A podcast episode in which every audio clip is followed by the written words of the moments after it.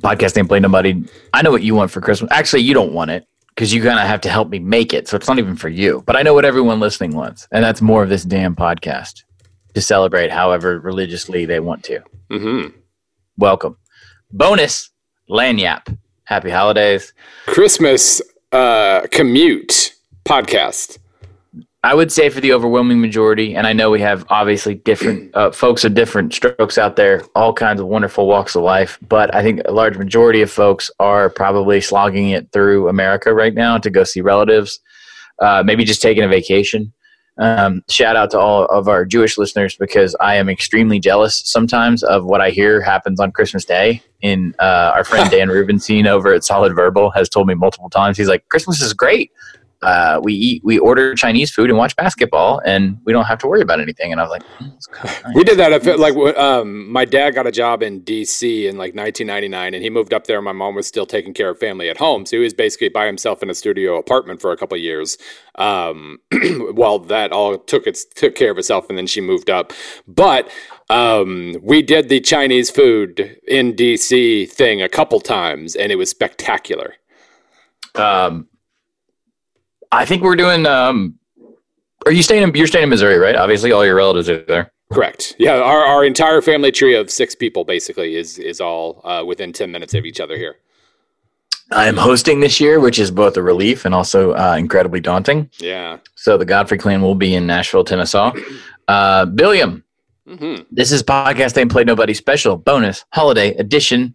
That's the robot Bill Connolly. You can reach him at underscore SB or oh no SBN underscore Bill C. See it just sloppy sloppy gift giving right now. This isn't the official. Um, this doesn't count towards your official record though. This is oh no no we're getting real podcast. loose on this one. Yeah yeah yeah. This is pure. This is this is an exhibition match without a doubt. um, you uh, it's December twenty first you probably wouldn't be able to order his book now and get it for Christmas, but order the damn book anyway because you're going to get Amazon gift cards. Um, everybody gets Amazon gift cards, so order Bill's book. Uh, you can find them both on Amazon.com. My name's Stephen Godfrey at 38 Godfrey. Uh, if you want to do me a favor, um, just I guess go watch Foul Play again on YouTube just to right. see if we can push how it many, up to like how cat. many views are we up to now? We're not in the like baby kittens, dog, uh, puppies makeup tutorial. Um, I watched a movie trailer and filmed my reaction level. Uh, but for real I mean, content, doing quite well. Yeah, I mean that's like the pinnacle of content on YouTube. But um, yeah, let's just see how far we can push that bad boy. Uh, Billiam, mm-hmm. this is the uh, so here's the deal. It's a surprise gift, but it's also something where like we owe a core group of listeners. So if you have started to listen to podcast Ain't Played Nobody in the last even year and a half, going on two years, you may not know what we're talking about. Yes. Um, a long time ago, when we started this podcast, we wanted to embark on this big project to somehow incorporate people into literally like the name podcast ain't play nobody. And if you noticed, we just kind of had a soft rollout this fall of a new logo. It says PAPN, podcast ain't play nobody. You can see it right now if you're looking on your phone or your podcast app or whatever if you uh, pull up an image, and we will provide an image um, over at sbnation.com, a high res image of the logo. A long, long time ago, I had the idea. I pitched it to Bill. What if we took, what if we we mashed together, in in the way you see those like strange pictures at shopping malls and airports and stuff, where it's like a mosaic essentially, and you get further away from it, and it like creates a different image based on a thousand little images we asked a core group of listeners. We didn't pan pick. We just said, "Hey, if you're out there," and this was almost Bill. This was like at fact, least two years ago. I think it was over two years ago yeah. at this point. It was. Um, so this started in late spring of 2016. So oh, we were wow. close. Okay, so yeah, we're close to 2019 in. at this point. So some of you guys, um, you your emails that we're going to read in a second. It's awesome because it's just a little time capsule from from a couple years back, and it's just funny to see how much college football has changed. So I asked a long time ago when we were a much smaller podcast, Bill, to have you guys send in the score of the game, the college football game that changed your life. And it could I got all kinds of awesome answers. We'll get into that in a second, like why, you know, why this game, why this moment, whatever. Um, and then a lot of you, most of you locked in an email as well and kind of explained that. The problem was we went through a bunch of changes uh, and then a bunch of stasis really with the podcast department of Vox Media, we finally got the logo we wanted um, after a couple aborted tries. And it was one of the things where obviously Bill and I got sidetracked in this amount of time. I made a television show. Bill wrote another book. Um, the, the damn thing happened, is the point. Mm. It is an awesome logo. Uh, it is fantastic. Um, uh, inside of that logo, if you're listening to this and you send an email, your score is in that logo. So yes. all you have to do is pull up the image and, and see that basically what we did is we took all of your information, all of y'all submitted these scores of games, and then we had our graphic artist uh, Kareem basically. Uh, oh man, I don't want to mispronounce Kareem's last name. Is it Kareem Carrera? Uh, Correa, I think. Yeah. Yeah, he uh, just a phenomenal artist for Vox Media. Awesome. He's done he, multiple things that are awesome now. He took the scores and then imposed, imposed, imposed, superimposed, and then like did a bunch of magic, and essentially the scores themselves make up make up the letters PAPN. So if you're OG on this podcast, very OG, uh, when believe it or not, the show used to sound worse, and not in that like way worse, charming but dumb, but really dumb full cast way, but like actually bad. Um, you were you were here at the ground floor, so your name is is etched. You know, your college football fingerprint is etched on the logo and we're very appreciative of that. Bill, how many scores did we receive? And by the way, the email range for me started in May of 2016 and it ran all the way until I had a couple stragglers, but basically July of 2016. That's when you guys, most of you, sent in your scores. Yeah, um, you sent me at least uh, 64 of them, and some there are some overlap, some are the same. Um, but let's walk through them. Let's walk. Um, where do you want to start? Uh, actually, I've got a good one. I, I, got a good one to recommend. So in my email, in my personal email account, I don't know why I did that. Um, I have basically the stories. And so we're going to try to get to as many of these as possible. We will read all the names off at the end just to make sure that everyone's name gets read. Okay. So yeah. at the end of this podcast, we will just go down the list and the names just to make sure y'all get the shout out on the show. Well, um, how about since this is our podcast, we start with ours?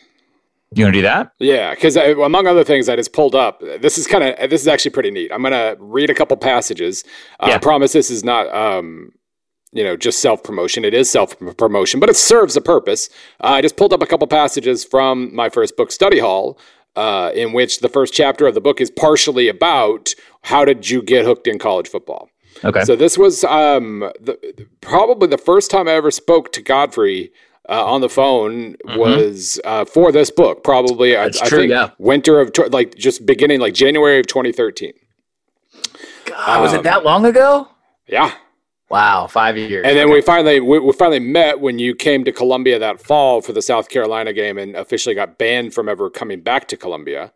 Um, it's not my fault. But but anyway, so uh, here's a passage from page six of Study Hall for Stephen Godfrey, a writer for SB Nation.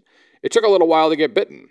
I grew up in an FBI family and we moved a lot. We went to a Marshall game here, a VMI game there, but it didn't really click. I finished high school in Jackson, Mississippi, uh, and we went to the Egg Bowl. It was there that I began to see the disproportionate amount of passion to reason, the amount of time people spend obsessing over this. It was an immersion process. Um, let's see. You have people with different coal politics in West Virginia Marshall rivalry. You've got Civil War ties to Kansas, Missouri. The stakes are just different. Godfrey later came back to Oxford to finish his degree at Ole Miss and decided to give beat writing a chance.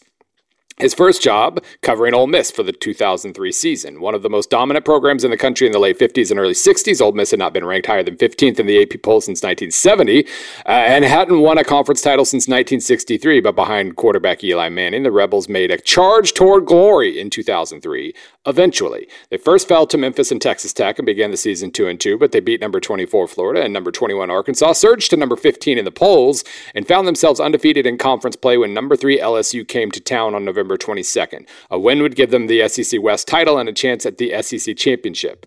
Ole Miss LSU was the perfect college football experience, says Godfrey. I remember thinking, this is the most passion I've ever seen from a group of people about anything in my entire life. If I ever get football fatigue, I always remember that. Their passion is my passion, I guess. I guess um, that's that may, that maybe that's changed a little bit in the in the years since. But uh, yeah, I, I, would hate to say that though.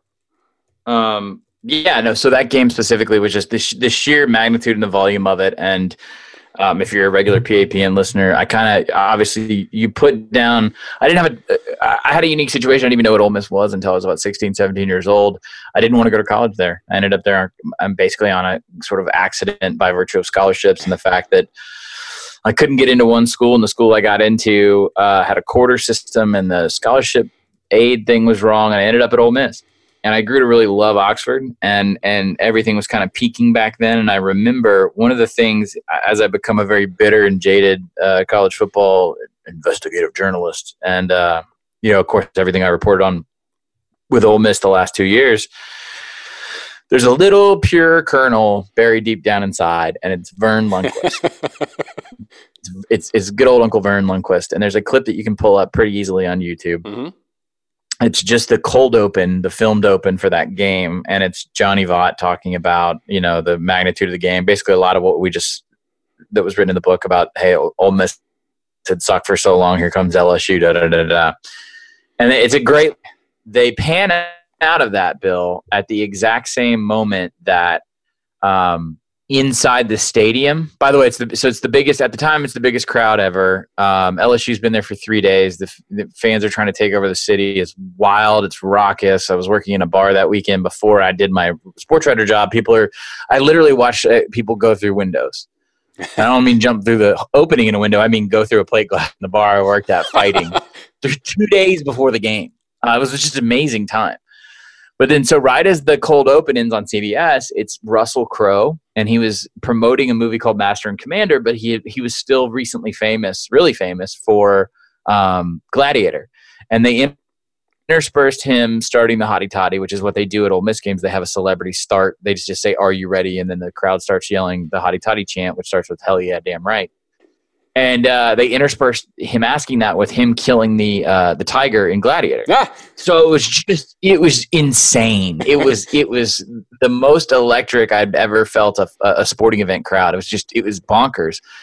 And as that's happening, as they start the hottie toddy and it's just full volume psychotic, LSU's running onto the field, and Verne says it's goosebump time in Oxford, Mississippi, and it's just the perfect call. It was the perfect call in the perfect moment.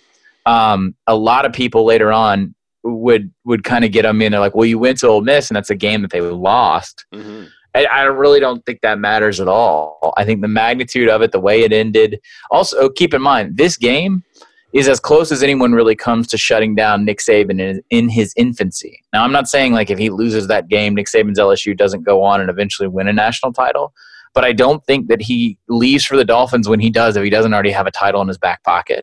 I do, by the way, appreciate that the two games that we uh, listed for this whole project here were a month apart, uh, 15 years ago. I feel that's uh, you know that's that's good uh, kismet or, or whatever you would call it. Why do you think that is, by the way? Just just the impressionable age, or well, I do think. I mean, you look at the list that people sent. A lot of them are from. Uh, we know a lot of listeners are our age, and uh, let's see, seventeen of the sixty-four were between two thousand two and two thousand five.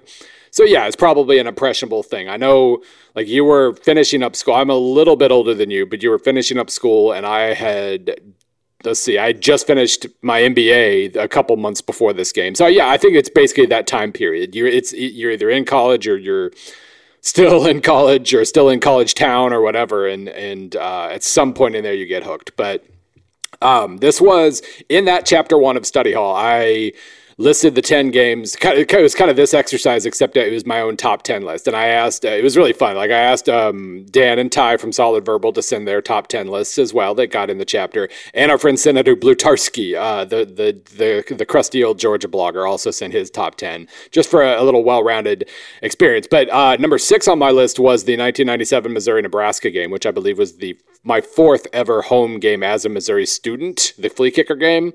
Uh, and number eight on the list was six years later on October 11, 2003. Um, my write up says Revenge is Sweet. In 1999, two years after the flea kicker, we just knew Missouri was going to get its revenge, but instead we watched Ben Davidson become immortalized. We also watched Matt Davison score another damn touchdown. Uh, in 2001, we just knew Missouri was going to get revenge, but instead we watched Eric Crouch avoid a sack in his own end zone and then race about 104 yards for a touchdown. In 2003, It happened. In a driving rainstorm, Missouri scored 27 fourth quarter point, points, turning a 10 point deficit into a laugher. With, Missouri, with Nebraska leading 24 21, Missouri lined up to an attempt and a, field goal to tie the game.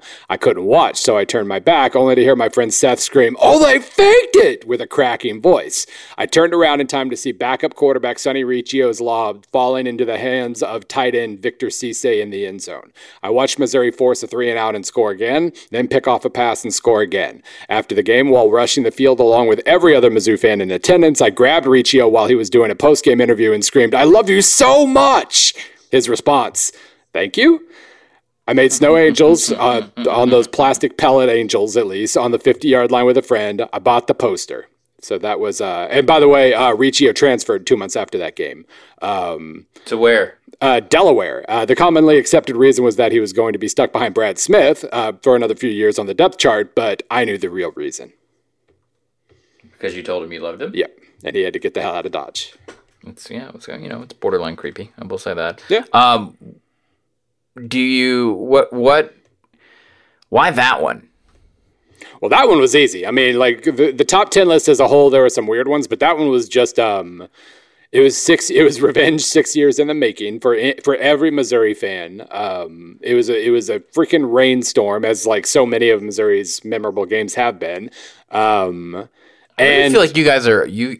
There's a low key thing going on with Missouri and just horrific weather. Yeah, it's Whereas awesome. like you, you expect a certain level of cold weather at you know Wisconsin or outdoors at Minnesota, or you. Expect It's not even about cold. Level. It's just like anytime anything memorable happens, it rained that day.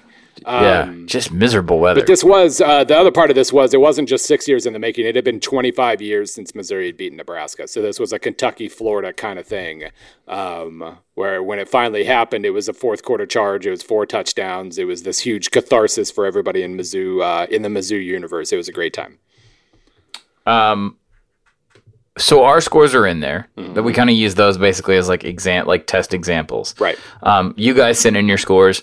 Some of them instantly recognizable when you look at the list. Mm-hmm. Some of them not ama- like amazingly unique. Just like at, like to a point where, and, and those are, are kind of my favorites. Are the games where I'm like, what? Huh? Like I've never even heard of this game from history. Th- those are the ones that stood out the most to me.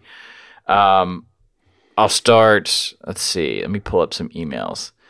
And by the way, those of you who sent emails, I, I've read every one of these. I appreciate you guys sending them in. We're going to try and hit as many of these stories as possible. Do we want to go chronological? I have, I have a chronological list here if that makes it easier to keep track of where we are. Um, we can. I'm just I'm just going to start kind of pull at random and then um, I don't know, we can kind of float, I guess. Um, Andrew Gregory by the way, I will say this, Bill, and this really is kind of special, and this is why we wanted to do this show. A lot of the names that you got of of the listeners who sent these scores in almost three years ago are some of our best and most hardcore listeners. So we do yep. appreciate that. You'll uh, recognize Andrew, if you, from some of the uh, Ask PAPNs, you'll recognize some of these names. Bill, do you remember a game in 2005 between Central Michigan and Army? I do not. Yeah, no kidding. Uh, Andrew Gregory says October 8th, 2005, Army 10, Central Michigan 14. I was a freshman plebe at the academy. Uh, he's talking about West Point, and hoping that we could pull ourselves out of the losing streak on homecoming. This one typifies my experience as an Army fan and hope in and hope that things can get better. Again, Andrew wrote this May of 2016. So that's right before is, things got better. Exactly. Uh, first, the game occurred in 40 degree torrential downpour. We hadn't switched to cold weather uniforms yet, so everyone stood soaked and freezing in short sleeve uniforms and thin rain ponchos. The conditions were miserable and the football worse. Typical of a Bobby Ross team, they failed to capitalize on turnovers, couldn't punch it in late in the fourth with good field position. The game sent us to 0 5 on the year and set the tone for the rest of my experience as a fan.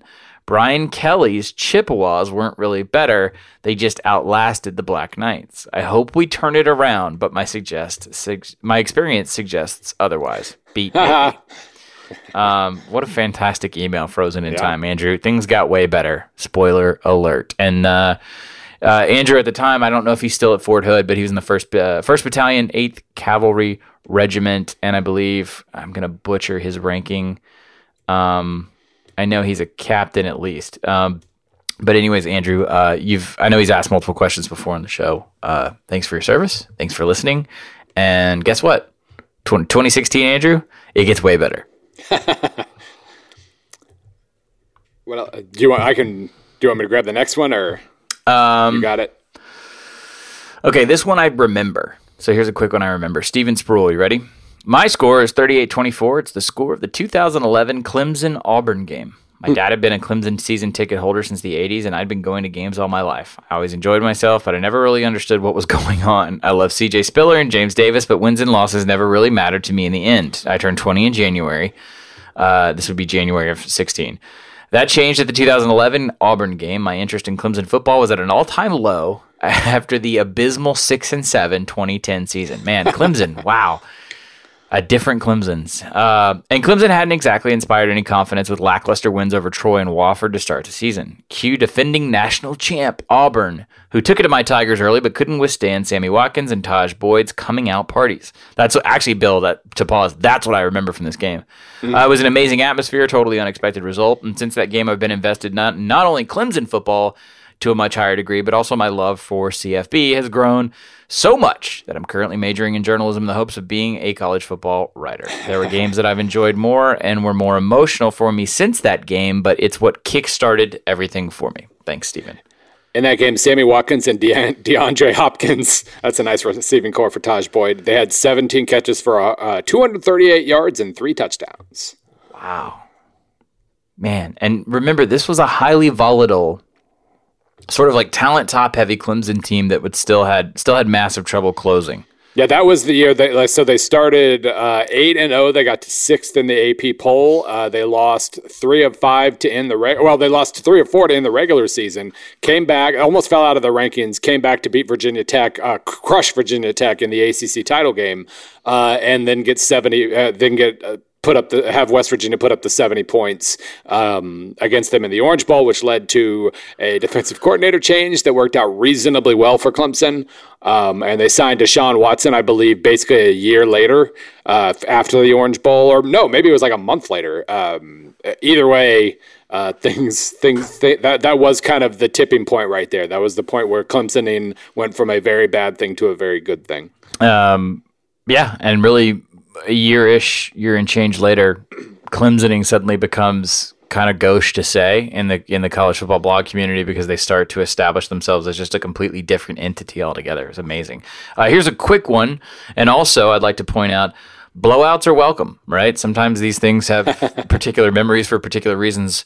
Our buddy Brad Wilgus, I uh, his uh, actually let me I'll do the score first. September eighth, two thousand seven, Oregon thirty nine, Michigan yes. seven. I remember Hell this yeah. game too. Brad says I'd always been somewhat interested in college football, but this was my senior year of high school, and the new Oregon offense completely cemented my love for those Ducks, who always managed to bring me some sort of colossal sorrow each year. I ended up picking Oregon as my dream school because of it. Um, I re- this is the Dennis Dixon game, right? Yes, yeah, that was the Statue of Liberty and fake Yeah. Statue of Liberty game. Yeah. Dennis Dixon is the one thing I remember the most from that game. And um, this was the game that a lot of people noticed Oregon and Kelly and all of that Yeah. stuff for the first time No, because this was Chip Kelly's coming out party for sure. I mean this was the throttling of a blue blood, pardon the pun, and a lot of people noticed. I remember. I mean, th- th- it launched it launched a many think many many many many think pieces in in media at the time.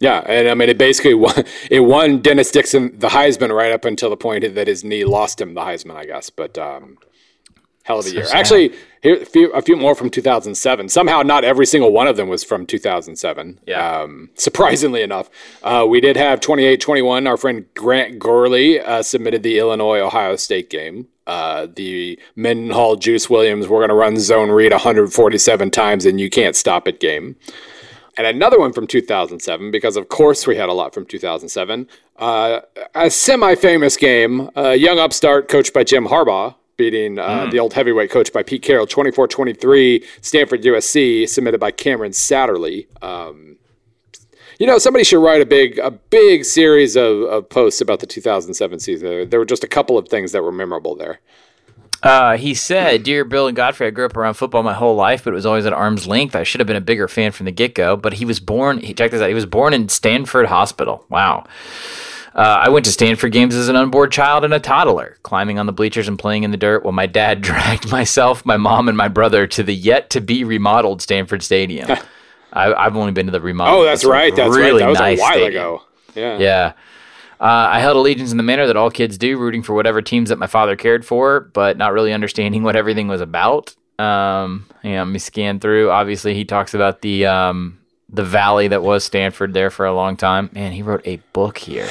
um, let me just say, let me start with this. Um, gosh, he wrote a really, he wrote a whole, whole lot. Um, um, so the 24-23 game. All right. Um, he goes play by play here. Um, in 2007, it was necessary to, uh, given the smothering Trojan defense was best in the country. The Cardinal miraculously got the ball back on the USC 45 with about three minutes to spare.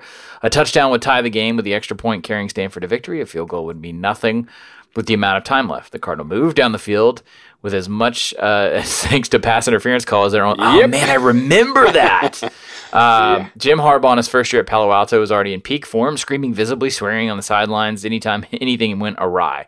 A desperation fourth and twenty bullet to Richard Sherman saved the drive and set up the final touchdown pass. That's right. I the, forgot about that part. Those minutes spent reviewing the call were as tense as I could remember being during a football game. Once again, it came down to another fourth down. Pritchard's pass to Mark Bradford uh, which was again reviewed. I remember that too. I remember this game taking a long time, and also I remember watching this game, drinking a beer with my buddy, and it was on the Versus network. Remember Versus? Oh. uh, yes. Tied the game. The announcer even screamed "Touchdown USC!" almost as if Stanford couldn't be imagined to win this game. The Stanford band finally broke into "All uh, All Right Now," a welcome replacement from the terror-inducing USC marching theme. My dad jokingly claims to have PTSD from those very notes that punctuated so many failures for his beloved team.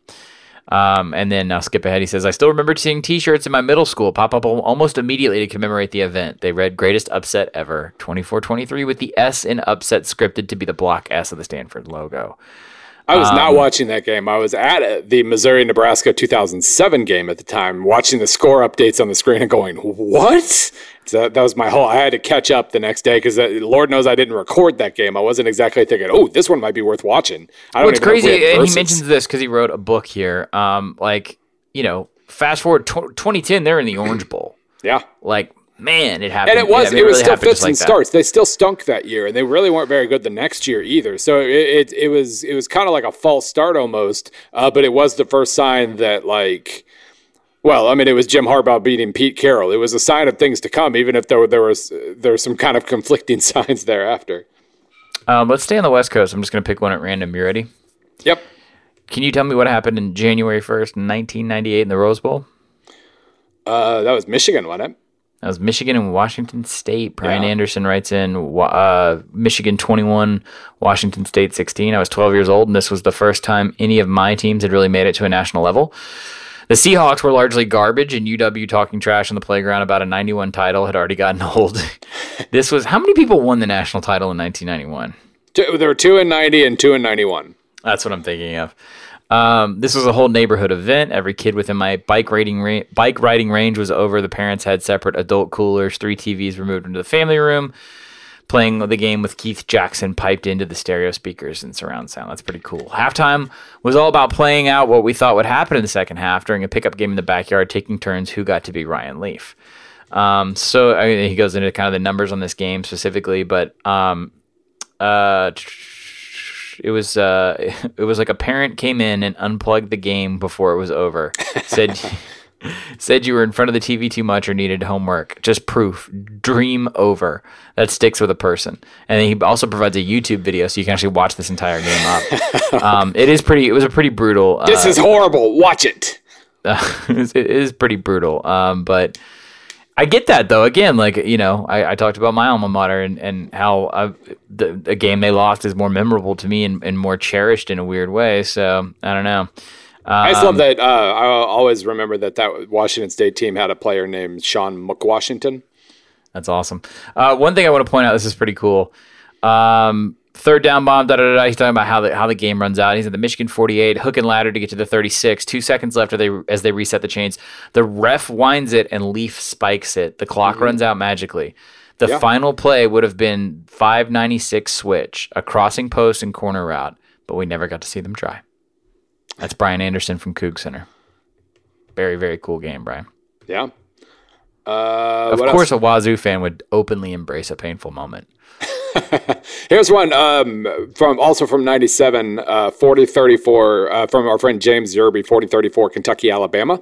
Uh, that game is mo- uh, immortalized in the uh, the what's it called? The Perfect Pass, the Hal Mumme, uh, the the the book that came out a couple of years ago about Hal Mumme and Mike Leach and the and uh, their kind of revolutionizing of the game. Really good. I basically actually I think it ends with with it basically ends with Kentucky beating Alabama. Um, and then goes to a big epilogue, if I remember correctly. But uh, very, very cool game. That was a that was a big kind of sea change game, or it, it was seen as a big kind of sea change game uh, in the SEC and the pass and all that stuff. Even though really nothing changed after that, I guess. I've got one here that's funny only because uh, a, a listener named Salim Nahar or Najar, sorry, um, he actually sent this on a virginia.edu email account, but it's it's actually about Texas Tech. Sorry if I doxed you there, Salim. Uh, his score is 33 39. The 2008 Texas Texas Tech game, a legendary game. Uh, my dad is a Texas alum, but still knows next to nothing about football. 13 year old me latched on to that school affiliation and was watching his first big primetime college football game, trying to learn about American sports. There's a sort of pain that sports causes, and I hadn't yet experienced, which surprised me that night. Even so, I fell in love with the heartbreak inherent to college football, and now I'm sitting here looking forward to your podcast every week. So thanks, Michael Crabtree.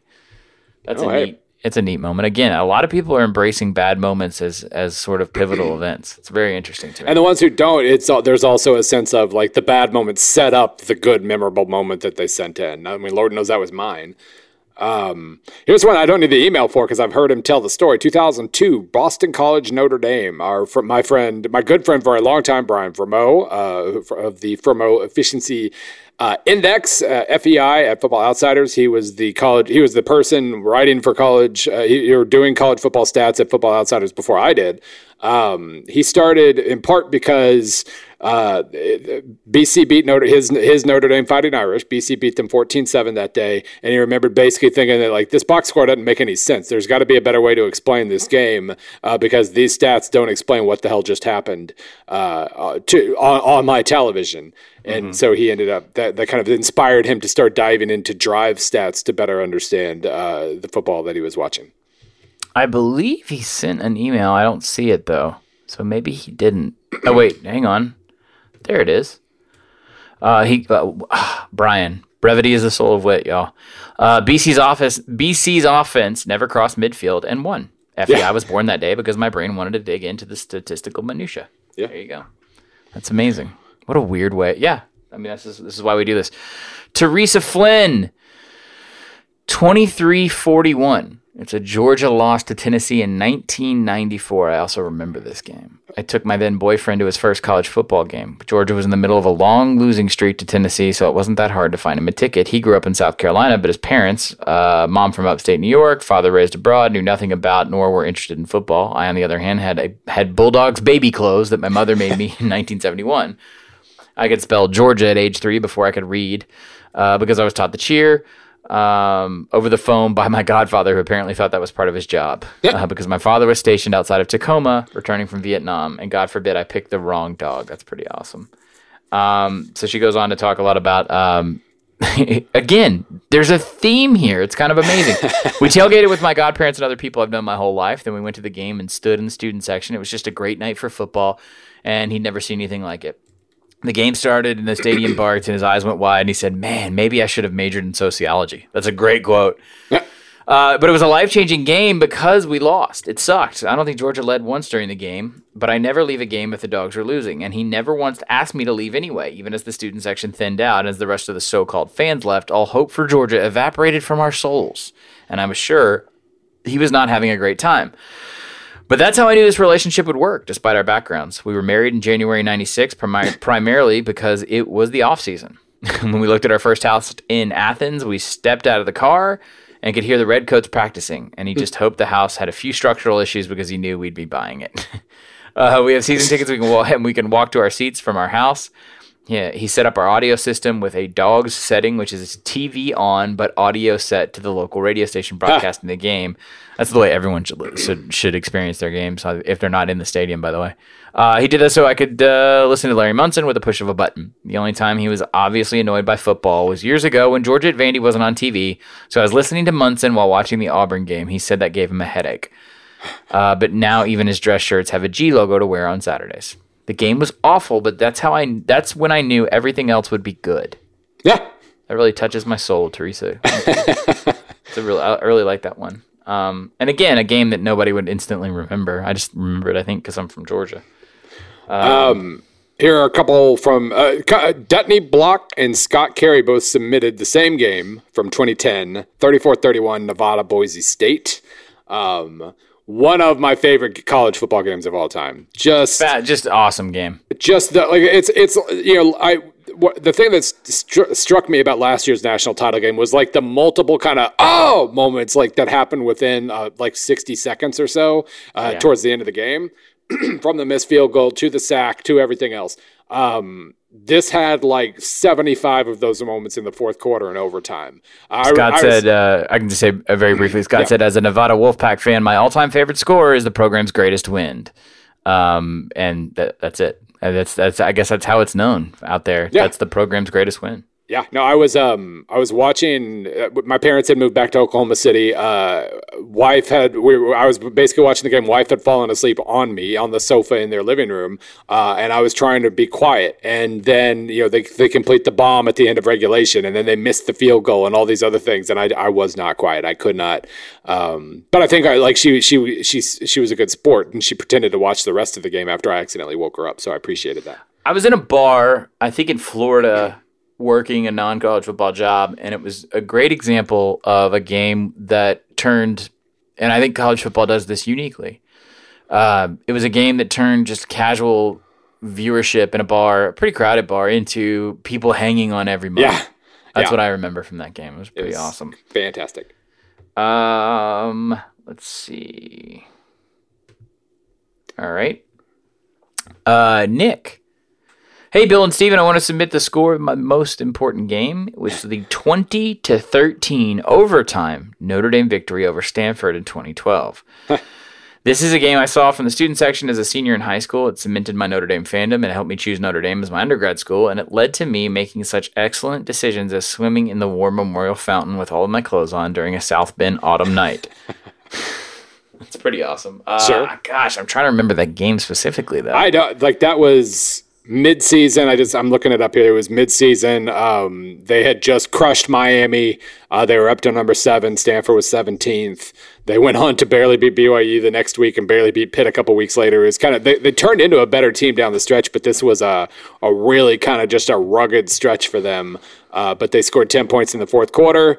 Uh, to, let's see, Kyle Brindza hits a field goal to force overtime uh, with 20 seconds left in regulation, and then T.J. Jones catches a seven-yard pass from Tommy Rees in overtime uh, before they. Uh, however, they stopped Stanford after that, but they, uh, yeah, so a nice little comeback win for the team that it would end up going to the national title game. I don't remember what happened at that point, but they made it. I remember that. Uh, a game I definitely remember, and I know you do too, is the 2011 Rose Bowl. Kenny Wittenberg, uh, just to have a little realignment spice in this uh, Lagniappe episode. yeah, TCU 21, Wisconsin yeah. 19. Kenny says getting out of the, getting left out of the Big 12 hurt. It hurt in 96, but it hurt much worse in 2009 when the Frogs finished the regular season undefeated, champions of the Mountain West, consensus number 3 in the polls and got jumped in the bowl selections. Yep. So instead of getting Big East uh, champs Cincinnati, we got a BCS pat on the head and a date to play our stepchild sibling Boise State in the Fiesta. we lost. Yep. We lost. So in 2010, all we did was go undefeated again and win the Rose Bowl finished number two in the polls, and I will go to my grave believing that we would have at least beaten Oregon that year, if not Auburn. I mean, yeah. he's not wrong. No, uh, it would have been a hell of a game. No, that really was a playoff. Would have been so weird that year, um, where yeah. we could have uh, number one, we could have gotten both Cincinnati and TCU in a playoff in the college football playoff, um, which would have been unique in and of itself. But then, but TCU really might have won the damn thing. Kenny says now where I live in rural North Texas, about hundred miles northwest of Fort Worth Texas Tech alums predominant, and during the Leach years, they were pretty cocky, consistently dogging the Frogs as ain't played nobody in despite of TCU's record versus top 10 teams. After January 1st, 2011, any shit talking Red Raider could be put in his place with, yeah, how many Rose Bowls y'all got? That's pretty cool. Pretty cool. Um, let's see here. So the oldest one on the list. Uh, yeah, what is the we, oldest one? We had a few from the 90s, but we had one from 1987. Okay. A- Andy Imboden. I hope I said that right. Imboden. Imboden. Uh, 48-21, Syracuse over Penn State uh, in 1987. 1987 was the first year I really, uh, this is my story, I'm not reading an email. Um, it was the first year I really came to understand that Syracuse was a thing. I was about nine, I think. Uh, they were an independent from uh, out east. They'd been okay, I believe, under uh, Dick MacPherson, if I remember right. But that year they almost won the damn national title. They uh, It was midseason. They were up to 13th in the polls after having won at Missouri. Hey. Um, they beat number 10, they crushed number 10 Penn State 48 21. And then they started laying waste to everybody. They beat Pitt by 14, Navy by 24, Boston College by 28. They eked by South, West Virginia uh, to head into the Sugar Bowl unbeaten and number four in the polls um, and facing number six Auburn. Uh, in that game, and they they tied. But uh, you'll appreciate Andy's yes. uh, reasoning here. What I quote knew in 1987 was that Penn State was a defending national champion and Syracuse hadn't beaten them in my lifetime, and that Syracuse was an option team. On the first play from scrimmage, Syracuse ran what looked like the typical triple option, but the quarterback pulled up to pass, and 80 yards later, it was 7 0 Cuse, the loudest thing I'd ever heard in that dome in the first half. I had to look this up just now, but Syracuse ran out to a 41 to nothing lead Go. at one point, and it wasn't even close. Was that play the proto run pass option? Didn't matter. I had gone to the Syracuse Nebraska game in '84 when the Cuse rode a suffocating defense and a distracted slash disinterested number one Nebraska team with a right. huge upset. Huge upset. Later that decade, Syracuse did the same thing to Florida in the last game. Steve Spurrier forgot to wear a visor. but those memories are obliterated by that Penn State game, even though we now know that it just wasn't a very good team and it didn't really matter. Um, and then P.S. Of course, I went to college at Penn State 10 years later. Yeah. P- uh, PPS on the off off chance Bill is speaking about the 1959 Syracuse team ever again. Ger Schwedes pronounces his last name Schwedes. Oh, so see, I, I screwed it up. Yeah, too. yeah, Schwedes. Gerhard Gerhard Schwedes. Yeah. His son Scott lived down the block and eventually became a second round draft pick. Oh, that's right. Wow. Um, nice. So here's the best part about that. That was his memory and I checked I checked 87 real fast as like a search term in the emails. Mm-hmm. I've got someone. This is a perfect segue. You ready? Adam Sohn. Uh, for context, I'm an Iowa fan who was born in 1987, near the start of the Iowa's eventual 15-year winning streak over Iowa State. Growing up, Iowa was almost always pretty solid under Hayden Fry, though I'm too young to remember the peak. And Iowa State was not just bad, but one of the absolute worst programs in the entire yes. in the entire country. Um, I don't I don't really remember that, but I I know it's I mean I know it to be true. Um, my dad told me he had Iowa tickets and they were for the ISU game. It never even occurred to me that I would might be able to see a loss. or I might be about to see a loss. The game had come as a yearly celebration of why it was good to be an Iowa fan. Iowa had scored 63 points in a brutal rout the year before, and to make it more exciting, this was going to be the first live football game I'd ever attended. I could not have been more thrilled. What followed was, was nothing short of traumatic, with Darren Davis, brother of should have been Heisman winner Troy, and also yeah. I bitterly note the holder of the lowest Wonderlic score in the history of the combine, running for what I believe was at Damn. least 500 yards. Wow. I think that game single handedly turned me into the most pessimistic sports fan I am today, constantly waiting for the other shoe to drop and assuming that something terrible is about to happen to the Hawks and knowing that their whole season could crumble at any moment. Your numbers are not helpful, Bill. See, remember? Do you remember 2016 yeah, right. Iowa? Yeah. So thank you, Darren. Because of you, I spent all of last season's 12 0 start waiting for Iowa to lose to Purdue or North Texas or Maryland or anyone. If Iowa State could beat Iowa in 1998, then the potential for sports pain is always lurking. Um, his fine the, the actual score by the way that game is 27, 27. to 9 i just pulled up the ap report of that game. Iowa city uh, dayline iowa city. The streak is over and so is iowa state's inability to run the football. Isu held to some 70 yards rushing in last week's 31-21 loss to texas christian Got 244 rushing yards from Darren Davis, while Joe Parmentier or Parmentier uh, scored on two short runs as the Cyclones whipped Iowa 27 9 on Saturday to break a 15 game losing streak against the Hawkeyes. Uh, I got a quick one for you. Calvin Masterson, Vandy 28, Tennessee tw- uh, 24, November 19th, 2005. It was the first Vandy win versus Tennessee in my lifetime, first since 1982. Jay Cutler hit a late TD to Earl Bennett with one Earl minute Bennett. and 11 seconds left. Vandy lets UT drive all the way down, but intercepted a pass in the end zone as time expired to win. I very vividly remember this uh, this game, watching this game, and uh, it sticks out to me also because about 2005, so about seven months later, I moved to Nashville. and it was talked about, and I live very, very close to Vanderbilt, as I've mentioned on the show before, and it's talked about to this day. It's one of the reasons why Cutler, uh, reality show aside, Cutler is very much a folk hero in the in the Vanderbilt bubble, and always will be, just beloved, absolutely Um, loved. Two people, Joey Halpin and Jake Stanley, both submitted 2003 uh, Miami Ohio State, the na- the 2002 national title game, 31-24 yeah. Ohio State. Uh, that was one of the very few. Like if you were to name five to ten games from the 2000s, that would be one of them. Uh, It was an amazing game. yeah, and by the way, uh, I didn't hate the pass interference call. Sorry, Miami fans. It was definitely late. Um, it was it was- definitely late. I hate that it's late. but there was contact and it, it was it was within the range where it could have been called even though obviously last play of the game and and da da da da da sometimes the refs swall it doesn't throw that flag uh, it was still technically in the range is all i'm going to say it didn't have to be called it would have been a lot more fun to have that miami dynasty going still but uh, I, I i didn't hate the call Um, Joey says it was my freshman year of high school and it capped off an awesome wild ride of a season. It was the year I saw my first game in Ohio State, which was, uh, he says, Maurice Clarett's annihilation of Texas Tech in their first game in the season. Um, let's see. I just love this team. I love Tressel, the defense, Iron Man, Chris Gamble, championship in the desert. Um, let's see. Jake.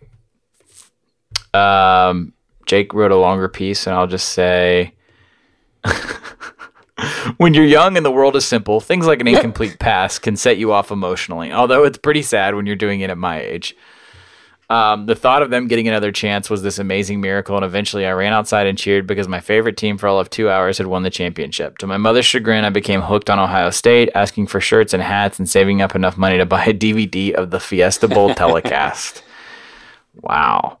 Um, he talks specifically. He grew up in a Marshall, West Virginia family, so um, very cool. Um, let's see. I'm trying to think if there's anything else I want to add before we jump on. I'm trying to I'm trying to move through these as fast as possible so we can get as many as, as possible in. Um, I remember where I was sitting, uh, working in a restaurant, just gotten off work to watch that game.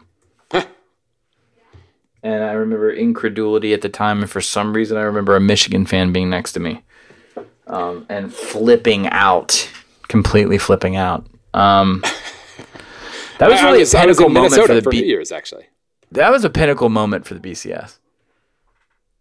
And that was that was a moment where the, they really stuck their chest out on that one. yeah I mean, I'm trying to think other than like the Rose Bowl with Vince. Mm-hmm. Um, that was that was one of those games where, like, oh, this this is it. We've we've solved the problems in college football. This is the kind of product we can give you. And Which, if a you know, sometimes it did do that, but And if a playoff had existed, I'm pretty sure we would have gotten Ohio State, Georgia uh, in the semifinals, and there's a good chance Georgia wins that game. But Mm-hmm. it all played out nicely. Um, uh, here's another Ohio State next. game. Uh, 2000, t- not as happy for Ohio State fans, but 2005, the first real whiteout, uh, the first real whiteout moment for Penn State when they uh, were, let's see, I think a three or four point underdog, if I remember correctly, and they beat Ohio State 17 10. That was the, the 2005 year for Penn State. That was their rebound year after a few, after a bit of time lost in the wilderness. They came back and won the Big Ten that year. Um, Would have made the playoff had there been a playoff. They would have gotten rocked by Texas, but that's fine. They would have made it. Another Tennessee fan. Wow. Um, okay. For us, for us, Gerard, I'm 20 years old and a Tennessee fan. I'm also a fan of Maryland because that's where I currently attend, but that's not the point. I'm just going to let that one lie, buddy. Uh, I've never witnessed the glory days of the national championship or when Peyton Manning was there, so my life has been pretty tortured as a college football fan. We faced LSU in the SEC championship game, but that's about it. Uh, I would say anecdotally, uh, right about the time I moved to Nashville, that happened. and then nothing good has happened since in, in, larger strokes for Tennessee. And it's been very strange to live in this state with this fan base during this valley. Ugh. Um, uh, anyway, Ferris says, uh, in 2009, we had a chance to beat Alabama, and Terrence Damn Cody yep. blocked two freaking field goals to stop Tennessee from upsetting Alabama. Alabama went on to win the national title and a million others. And so, as a crazy fan, I'm just going to pretend like if Tennessee won, none of that would have happened and pat ourselves on the back for getting so close. But that didn't happen. Alabama beat Tennessee 12 to 10. Alabama probably would have won all those titles anyway, but since then, as a 13 year old, obviously a lot of my opinions of college football and life have changed. The one thing, the, the one thing that's remained the same, two words: F Alabama. There you go. There you go. They get plenty of opportunities to say that every year. Yeah, yeah. Kind of evergreen there. Yeah. Um, oh god, here's here's fun. Uh, well, fun one for me. So, uh, 2011, Alex Bame, 2011, 23-20, USF versus Notre Dame. That was the season opener. Uh, South, uh, South let me see. Oh, the Lightning game. Yeah, they, there was a delay. Notre Dame outgate doubled South Florida's yardage, 508 to 254. Um, they also turned the ball over five times. Kayvon Webster opened the scoring four minutes into the game with a 94-yard fumble return. Uh, so despite getting like gaining nothing and giving up a crap ton of yardage, uh, they led at one point 23-7 and held on for dear life. Uh, Notre Dame scored with 21 seconds left to make it 20, 23-20. Otherwise, it was going to be a double your yardage and lose by double digits game, which is really hard to do. But Notre Dame pulled it off um, Sean Legg, you guys requested a game, and I'd like to oh. submit the 1998 Hell Big yes. 12 championship game. Texas A&M 36, Kansas State 33. This was a hell of a game. As a Bill. bitter Missouri fan who had just Man. watched his team barely lose to Kansas State and who was very jealous of Kansas State at the time, oh boy, I was an Aggie fan that day. Man, it's crazy. Um, I just turned 12 that season. My dad was very into college football, so I was already so I was already very acquainted with it. But 98 was the time when I really started into my own fandom. I had just moved to a new city, so college football was the big constant in my life during the 1998 season. The game was huge in cementing my fandom both to college football and A&M, the latter of which would be becoming extremely tested over the following decade plus. uh, and he postscript I can tell in his sig on his email, he is a um, it looks like he was getting at the time his PhD or got his PhD from Texas A&M. So nice. there you go. That was um, that was the first time I remember the Big 12 championship having that just automatic madness requirement.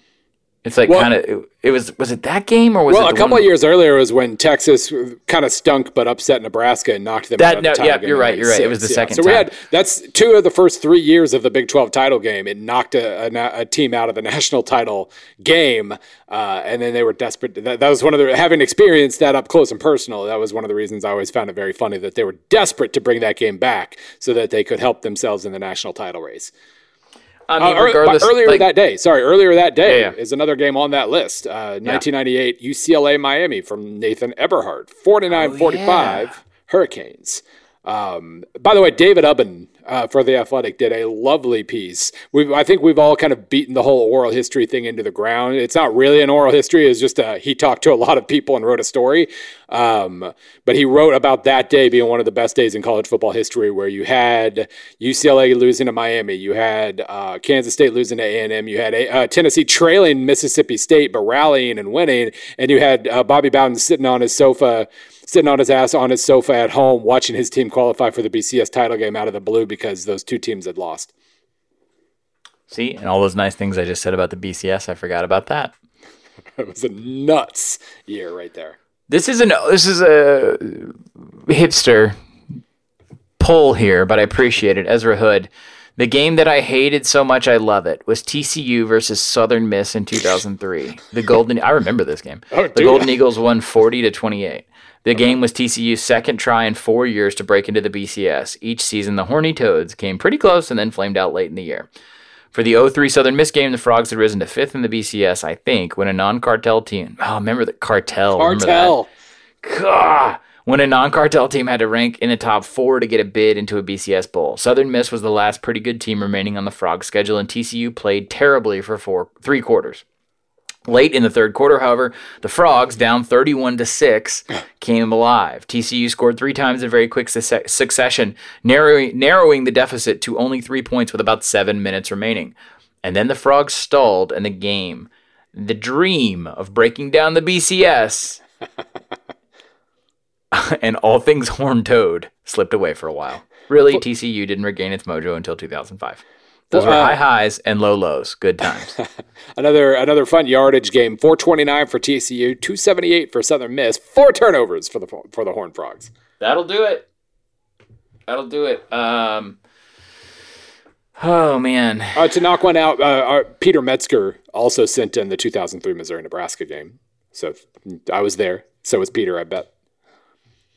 Uh, and, and our, Patrick Bean also sent in the Ole Miss LSU game from 2003. So Oh, shout out to him. I think he's an LSU person. I think uh, Joey Weaver, um, uh, Georgia Tech fan uh, from the Rumble seat. Uh, big long story about 45, 42, 2008.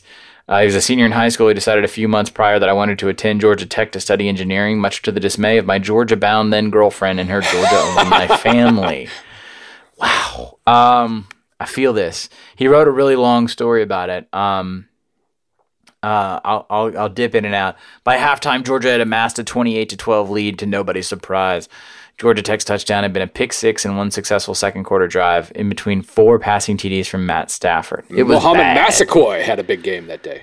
I don't think I saw this game. Uh, at halftime, we went down to the concourse to get out of the rain and was making no effort to return to the trash talk I was getting from her dad and other fans. There was no point. Georgia Tech had lost seven in a row in the series, and I knew how this game would end, except it didn't or I didn't.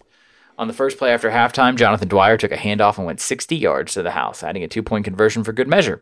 The defense forced a three and out, and then Georgia Tech went 56 yards in 10 plays for another touchdown, another two point conversion to tie the game. The ensuing kickoff saw Georgia fumble at the edge of the red zone and Dwyer take a handoff on the first play for another Georgia Tech touchdown. After only seven minutes of football, Georgia Tech had turned a 16 point deficit into a seven point lead and the fans around me had gone from quote partying and trying not to shit talk too badly on this high school kid all the way to quote losing their minds angry. I specifically remember an instance where Stafford threw a deep pass that was probably completed, maybe for a touchdown, but called back on OPI, to which my then girlfriend's dad was legitimately claiming the ACC referees had it out for Georgia. um, that's pretty awesome. That uh, it doesn't because of the disproportionate, you know, quality of the programs the it really hasn't lived up to the to the good old fashioned hate uh, name. But if uh, if Geoff Collins does get it going, that is a rivalry that is secretly nasty. And there was a period, there was a nice run there, I believe, right around Paul Johnson's taking over where there were there was a really nice set of games. There was that one. I'm looking up the series here. It was 30-24 georgia in 09 42-34 georgia in 2010 um, let's see a couple years of bad. 41-34 georgia in 2013 30-24 georgia tech in 2014 there were some good years. It, it, it faded. It faded again but it was good there for on and off at least. A very strange game to add on this but i'm gonna allow it. I like okay. it Okay. Austin Wheeler. It just said the subject line said significant game, Houston Nutt. and then for the score, he just wrote 52 to 3. my significant game came from my freshman year of college. I watched number one LSU absolutely destroy a Houston Nutt led Ole Miss team 52 to 3 in Oxford in 2011. It was about what you expected over in about 30 seconds with LSU scoring on a pick six. However, the game was memorable. LSU passed a grand total of eight times. How Alfred Blue had 74 on four. I yelled mean things about Jarrett Lee's mother. Um, while someone, while some, while something called James Stampley scored LSU's seventh touchdown of the game. This game is significant to me because it taught me a lesson about narratives. At the five minute mark of the second half, LSU ran a naked bootleg with Zach Mettenberger at quarterback. I don't know if Mettenberger decided to take the game into his own hands and disobey a run play or if it was planned. Either way, it gained 25 yards from the 26 yard line when they were up by 49. After Mettenberger's attempt to dive into the end zone had failed, Les Miles then called for his team to take a knee four times in a row. I remember that. After this game, the national media debated whether or not Miles should have been commended for having such mercy to take four knees in a row, or if that was an insult and he should have run the ball instead. There wasn't a single mention of the bootleg in the post-game interview on ESPN or anywhere for that matter. It sounds like sour grapes, but I really yeah. stopped caring about narratives after that game. Eh. and, and today, I am always in favor of running up the score. so, before we recorded the show, we were going through the scores, and this was the one I was like, "What?" That's a great, great story from Austin. Uh, two really super needs no explanation uh, entries here, since we do, I guess, have to pick up the pace a little bit. Um, 1994, Robert Baker, 2726, Colorado, Michigan. Uh, if that doesn't immediately resonate, just hop on YouTube and put in 1994 Colorado, Michigan, and you will be immensely rewarded uh, for the hail, hail Mary that you are that you get to watch. Uh, Kordell Stewart to Michael Westbrook. That was an amazing, amazing game. And then um, more recently, Austin Miller, 2015, 53-52, Arkansas Ole Miss, one of the most spectacular games. Um, I was there. Oh, that. like that. And, and, what's funny is I see, I, I, know which game that was, but I had to think about like which crazy, which crazy Arkansas Ole Miss was that again? Oh, it was that one. Um, just uh, just the stupidest series of the 2010s.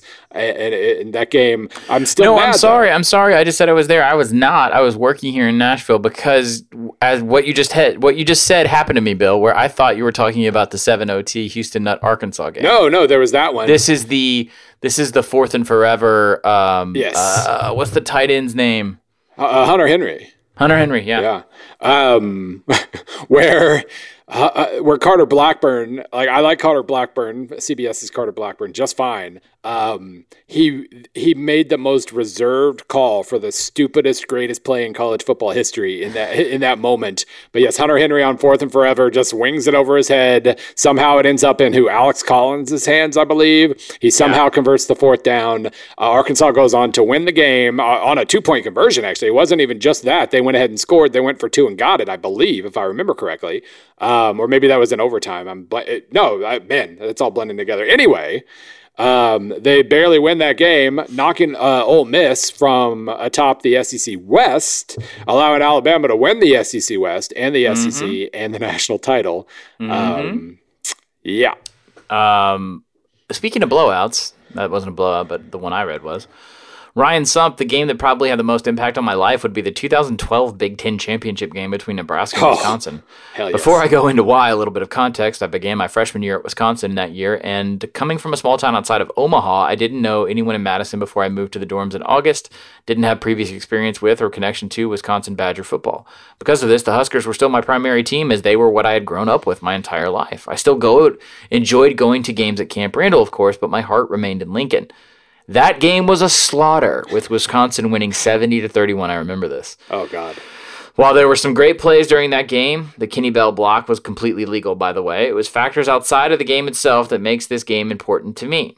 As the game went on and I became more and more miserable while my friends became happier and happier, I finally had the realization that I should be as happy as them because I should have been cheering with them. When I first got to Madison, I was worried that I would be losing a piece of my identity if I began rooting against Nebraska for any reason. But this game made me realize that it's okay to primarily cheer for your alma mater slash current school because it's fun to bond with these people you never knew before over a football game, and that it kind of sucks to be the only person in the dorm rooting for another team to win. if you want to say that the Badgers beat just beat any resistance I had left in me out of my body during that game, I guess that explanation would work too. Either way, as I sat home back in Nebraska exactly two weeks after graduating Wisconsin, I know I made the right choice. um, Montee, Ball. interesting story. Montee Ball, 21 carries, 202 yards, and three touchdowns. James White, 15 carries, 109 yards, four touchdowns. And my favorite favorite line, Melvin Gordon, nine carries, 216 yards, and a touchdown. My one of my best friends, uh, the entire time he was in Oxford, um, grew up in Pflugerville, Texas. Diehard Horn uh, came to Ole Miss on a I can't remember what kind of scholarship it was, but never, n- never, ever stopped cheering for the Horns. I think he cheered for Ole Miss once or twice. and then I also had a roommate for a while who did the same thing for Arkansas, which is even weirder. Um, yeah, I know a lot of people who do that. It's a very strange phenomenon to me. I had a in the dorms. There was a kid from Connecticut who um, was hardcore UConn basketball fan, and and so we had to we got to watch the, them win their first national title with him, um, which was kind of awkward, but you know whatever. Uh, ugly game. 2006. USC UCLA 13 to 9. Josh Hernandez says uh, it was the game that knocked USC out of the national title game. I was a student manager for UCLA at the time, and this is the game that made college football stop being an interest and become an obsession. I felt like the consequences were bigger for these games than in any other sport I'd ever watched. Um, I remember that game. I just remember it was, was awful so gross. to watch. It was really rough. But yeah, hey man, And, everybody. and that allowed Florida to get into the national title game. Um, yeah, that's right. That's right. Uh, ben Briner will do. Uh, trying to push these as quickly as I can. Michigan twenty seven, Wisconsin twenty five, and this was in two thousand and eight. I was covering the game in college as a dazed and confused student editor. Wisconsin was supposed to be good, number nine at that point, and went up nineteen nothing on Rich Rod's trash. Tr- Ah, Rich Rod's trash first Michigan team. The Wolverines had five turnovers and 21 yards at halftime. Jesus. Then everything went to hell. Michigan rallied as Michigan rallied in as unesthetically pleasing a way as a team could. there was a 58-yard Stephen Threet run that looked that took about five minutes. The game ended as the Badgers drove late, down 27-19, scored a touchdown, had a two-point conversion erased by a procedure penalty, and then finally missed the second try. Michael Phelps was on the sideline for some reason. um, at some point during the game, a friend sent me an AIM message. Oh, wow. Shout out to AIM. Hey, asking why is this happening in some sense something clicked that it was my job to go down to the post game and find out why so i could explain how this disaster of a game happened see ryder feeling more important than he actually was you kind of have to i'll be honest you kind of you kind of have to put an ego on to do that job it also severed a lot of my vestiges of visceral fandom. I was far more fascinated in the mechanics of a collapse than being crushed by the outcome. I wasn't mad, just interested. I also came away with that sense of devastation as a far richer emotion to explore the thrill of victory.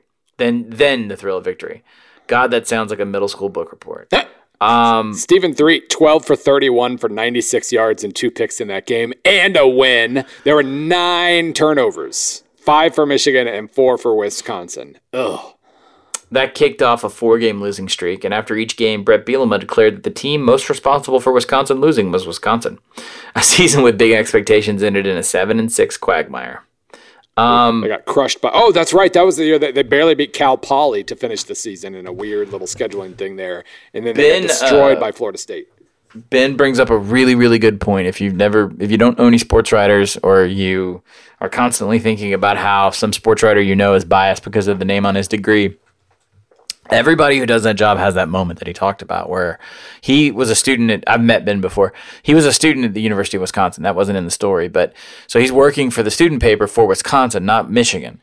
And you have that moment where you stop feeling like a fan and you want to go down and, and look at this thing analytically and also communicate as to exactly why it happened. It's exactly what Ben said. I remember having those moments specifically. And for me, I really think it came in 2004 post Eli Manning, and and it was even tougher for me because I remember really, really, and still to this day, respecting and liking David Cutcliffe, and mm-hmm. then ha- th- them having a terrible year, them running the wrong kind of defense, them doing a bunch of stuff, and taking that first couple steps back and saying, well, like, no, they're wrong, or you should know this, or not so much living and dying. Whereas, like, you and I still have sports teams we cheer for, and we feel very differently. Like, when a team I'm just a fan of loses, I don't. Sometimes I'm irrational, as Bill can tell you. Like, I don't want. I don't want to step back and go. All right, let's uh, let's analyze this. I'm like, no, I want to go scream in my backyard. Um, so that's that's the separation. That's the moment. Uh, it's a good story, Ben. Uh, two more that are pretty obvious um, that we can walk through pretty quickly. Number one, Stuart Brown, 2011, 37-31, Iowa State, Oklahoma State. Uh, speaking of speaking of funky breaks that allowed Alabama to win a national title, uh, I will forever say that that field goal that OSU kicked at the end of regulation was good. Uh, it it did not count as good. It was called no good. Iowa State wins in overtime, and and uh, as we know, Alabama gets the rematch. That leads to the creation of the college football playoff.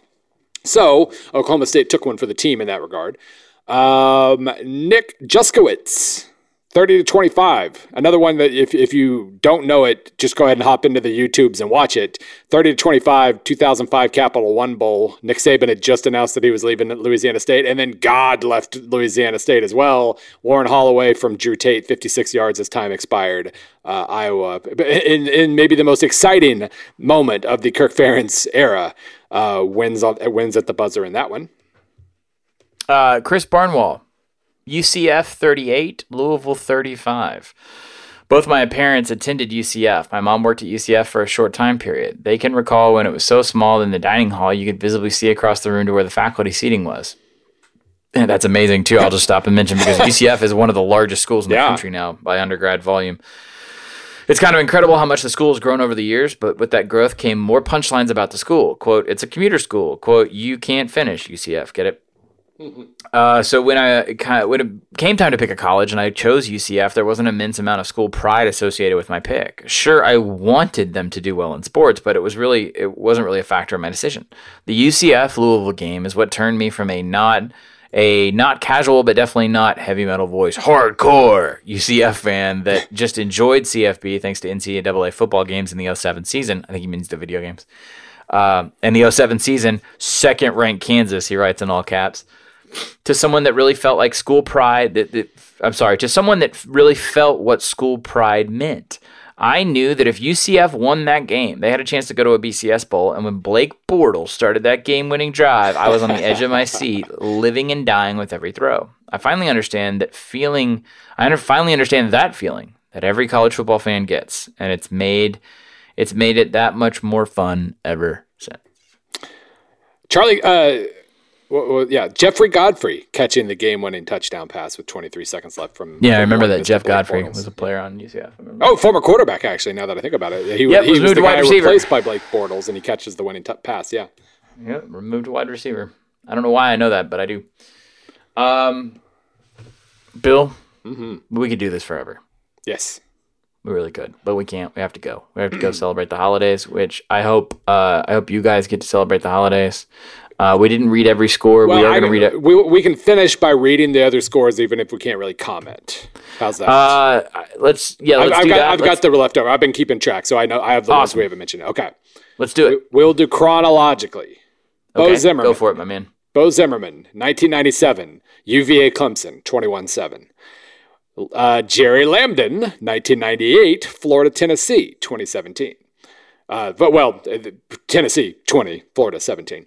Um, get that part right. Uh, Joe Benschneider, uh, Northwestern Michigan 2000, 54 51 Northwestern. Uh, if you haven't ever read all the things Chris Brown has written about that game and the impact it had on, on the acceptance of the spread offense, please do so. 2000, okay, here's one that uh, I don't know the backstory for 2002, Daniel Powell, Navy SMU, 38 7. Uh, 2002, Florida State, Miami. Um, another one where, uh, well, I should say Miami, Florida State. Uh, Ankit Sharma, 2002, 28 27, Miami. 2002, Florida State, UL. Uh, I guess that's Louisville and not Louisiana Lafayette, huh? Oh, that's uh, the that's the field goal in the rain game. 26 20. Yeah. That's, that's from David Cowley. Uh, 20 or 2004, Zach Travis, Michigan, Michigan State, 45 37. Two, okay, 2005, uh, Oklahoma or Texas, Oklahoma, 45-12 Texas from Brent Lipinski. That was a massacre. Uh, Nathan Lawrence, 2006, Georgia Auburn, 37-15. Uh, which one was the 37? Was that Georgia? I have no recollection of that game whatsoever. I'm going to hurriedly check because I want to get it right, even though I think I've probably already screwed up some of these. 2006, Georgia Auburn. Yeah, Georgia won 20, uh, 37-15. Um, 2007, well, t- 2006, oh, uh, 2006, 07. Uh, Chester Lech, uh, another friend uh, of the program, Lech, Lech, Lech, probably. Uh, 41 14, Florida, Ohio State in the national title game that Florida qualified for because USC lost to UCLA. 2007, Cameron Satterlee. This one goes without uh, any sort of uh, need for explanation. Stanford, USC, 24 23, Stanford. No, we no no no. We did explain explain that one earlier. Uh, 2007 Clemson FSU. Uh, a season opening win for Clemson, 24-18 from our friend John McElhaney. Uh, 2007 FSU again against Boston College. Boston College is up to number two in the country. Uh, Sam Lopez remembers this game. Florida State wins 27 17. Keith Stevens, 2008 Iowa Penn State 24 23. Uh, Kevin Sabera, another one for Texas Texas Tech in 2008 39 33 Texas Tech. Um, Eric Bees. Oh wow, did we did we get two people submitted in 2008 Michigan Wisconsin? Seriously, uh, wow. Eric Eric Beesbrock. That that was an impactful, horrible game. Everybody remembers that when they saw nine turnovers. Uh, 2009 South Carolina Clemson. Trayton Miller, 34-17. Uh, which, which team won that one? 2009, 2009, 2009. This is great radio. How fast can I type? South Carolina won that game 34 17 in 2009. 2009, Auburn, West Virginia from Ben McCullough. Uh, 41 30, I believe, Auburn. Yeah. okay. Uh, 2011, Michigan Notre Dame, 35 31 from, from Michael Norman. 2011, Penn State Nebraska, 17 14. Nebraska. No, no, no, no. That was the, the Penn State. Ugh, yeah, that was where, where I believe, did Paterno break the record with that game? And then things happen. Uh, anyway, moving on. Brett James Vandenberg, uh, 2011, Michigan State, Wisconsin, 42 39. I believe that was the Big Ten title game uh, where Michigan or where Wisconsin wins at the buzzer. Uh, tw- no, no, no, that was the Hail Mary game earlier in the year, I believe. 2012, no NC State, Florida State, 17-16, Sam Thomas. Is that the fat guy swinging his t- uh, his shirt? Sure is. In the stands. Okay. Uh, two, uh, 2012 Oklahoma Notre Dame. Andrew Mellinger, 30 to 13. Uh, Notre Dame wins that game in Norman. Really strange game. 20. Let's see. We got 2013 UCF Louisville. 2013 Penn State Michigan, 43-40. Uh, I think another whiteout game if I remember correctly. 2013 Miami North Carolina from Gary. Oh, the uh, Cody McKeon. McKean uh, sent, submitted Penn State Michigan. Uh, 2013 Miami North Carolina Gary Bonnewell. 27-23.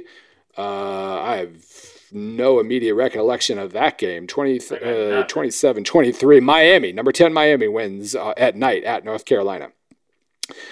53 52, Austin Miller, Arkansas Ole Miss. Already said that one. And the final one, 2015, Temple Penn State. 2710, John Shaw remembers 2710 Temple. The, the, the earliest and latest, I believe, entries in this whole process uh, are Penn State losses.